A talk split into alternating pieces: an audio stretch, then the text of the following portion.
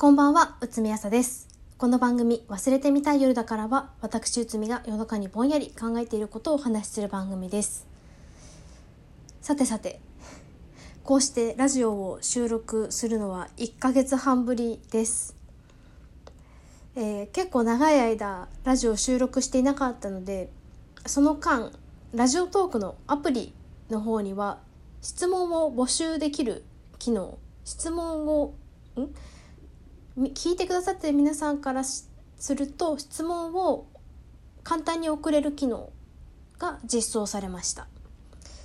これまでお便りは、えっと、私の番組では外部のサービス最初 Google フォーム使ってて次フォーム欄っていうサービスを使っていたんですけれどもこれを機にラジオトークのこの新しく実装された質問機能に、えっと、移行しようと思っています。ラジオトークのアプリ以外からお聞きの皆さんは、えっと、概要欄のリンクからお便りを送れるのでそちらをお使いいただければ幸いです。そしてこの1ヶ月半の間にもう一つ第51回の放送シャープ51ですね。シャープ51の放送でお話ししていた中小企業診断士の一次試験が、えー、と7月の1112に終わりました。そんなわけで今回はその反省会なんかをしていこうと思っております。えーまず結果から発表いたしますと一次試験は落ちました。あの一次試験の合格基準は受験科目全体の6割以上点数が取れていてかつこう4割を切っている科目があると足切りになっちゃうので4割を切ってる科目がないことがこう合格の基準なんですけれどもまああの受験科目全体の6割点数取れなかったので、えっと不合格でした。でただ、えっと6割以上得点できた科目っていうのは科目合格っていうのになるんですね。で科目合格になると次の年その科目は受けなくてよくなるんですけれども、えー今年は私は経営法務と経営情報システムの科目合格が取れたのでまあそこは良かったかなと思います。なんかあのツイッターの方ではね結構受験のなんか様子とかをつぶさにつぶやいたりとかもしていて、えー諦めなくてすごいねって落ちた後にね言ってもらったりもしたんですけれども まあ本当に諦めるほど勉強もしていなかった受けるって決めたのはあの51回の放送を撮った日の前日とかなので確か。本当諦めるほど勉強もしてなかったので、まあ、また来年まあ来年ダメでもまた来年頑張ろうかなと思っています。とまあそんなわけで一次試験受けたんですけれども、まあ、中小企業診断士をこれから先の人生で受験するよっていう人もいるかもしれないのであの実際に受けてみて分かった地味な注意事項を喋りたいと思います。まず一つ目が冷房がバカ寒い。これは2年連続2回目なので多分毎年冷房バカ寒いと思います。なんか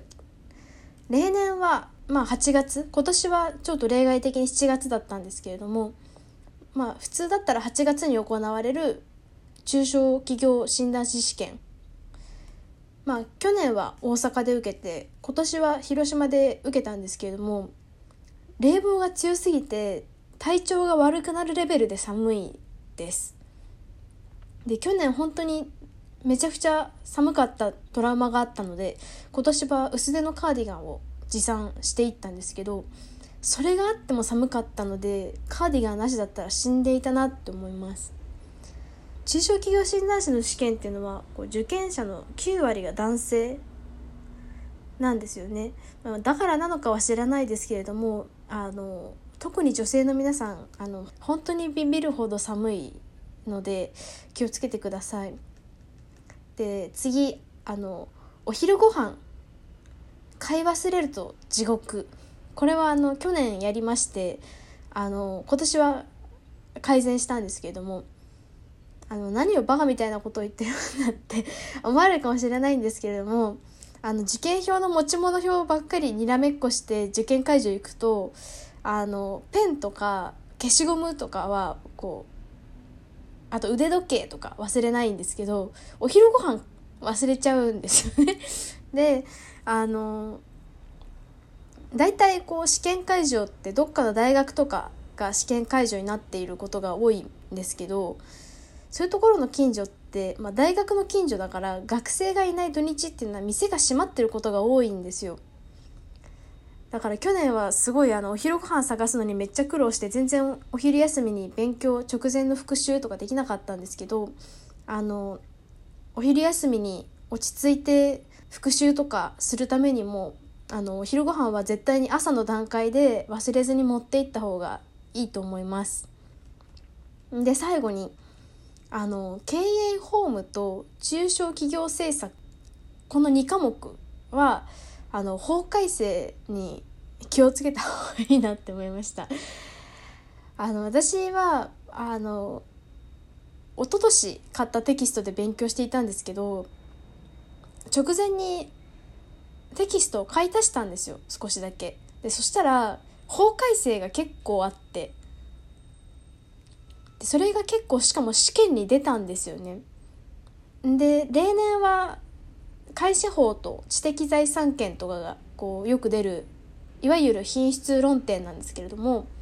なんか今年のホームは比較的民法の法改正とかが結構出た出題されたのでなんかもうそういうのってもう試験勉強のくくりでは点が取れない問題というか普段からアンテナ張ってないと取れない問題なんだなって思いました。まあそんでまあ今年はホーム経営ホームと経営情報システムだけ受かったんですけれども まあなんか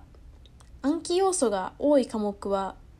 こう私とかはこう「まんじ!」って感じで受けて、まあ、受かったりしてしまうんですよね。あの知ってるだけで解ける問題がちょっと多めといいますか。あの知っていれば解ける問題を落とすのは結構悔しいと思うんですけれどもなんか中小企業診断士の勉強しているとああこれ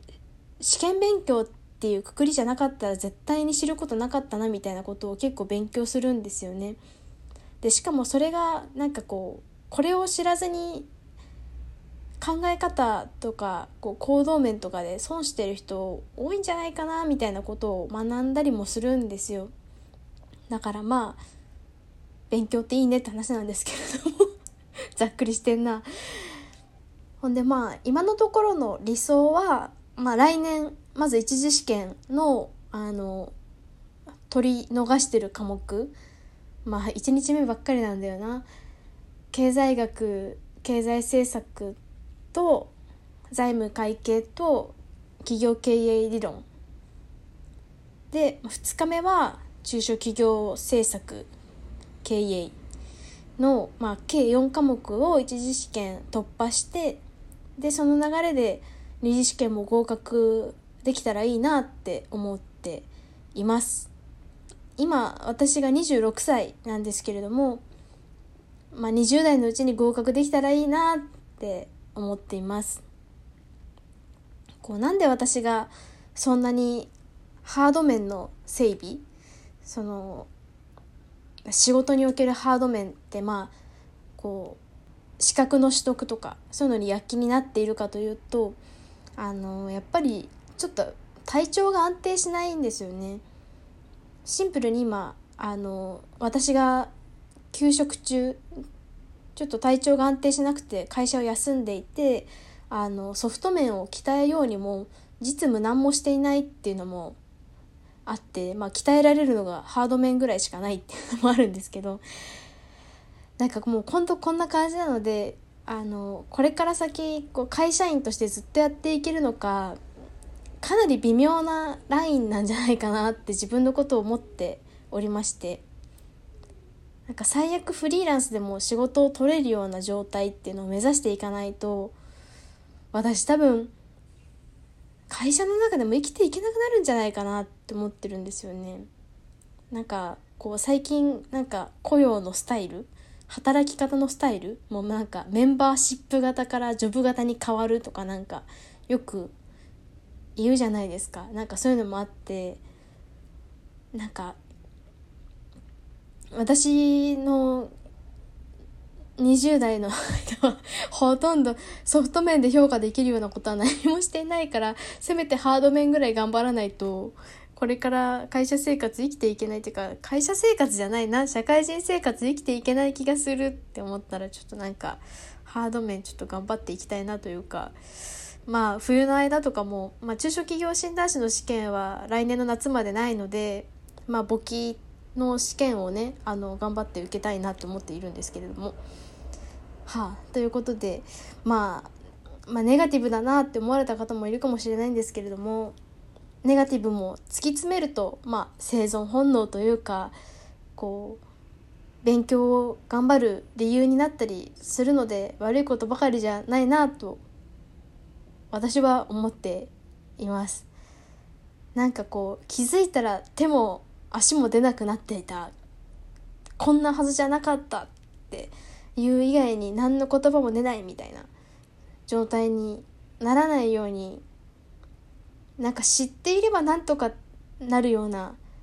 なんとかできるようなことはなんとかしておきたいなって思う今日この頃のうつみでした。それではおやすみなさい。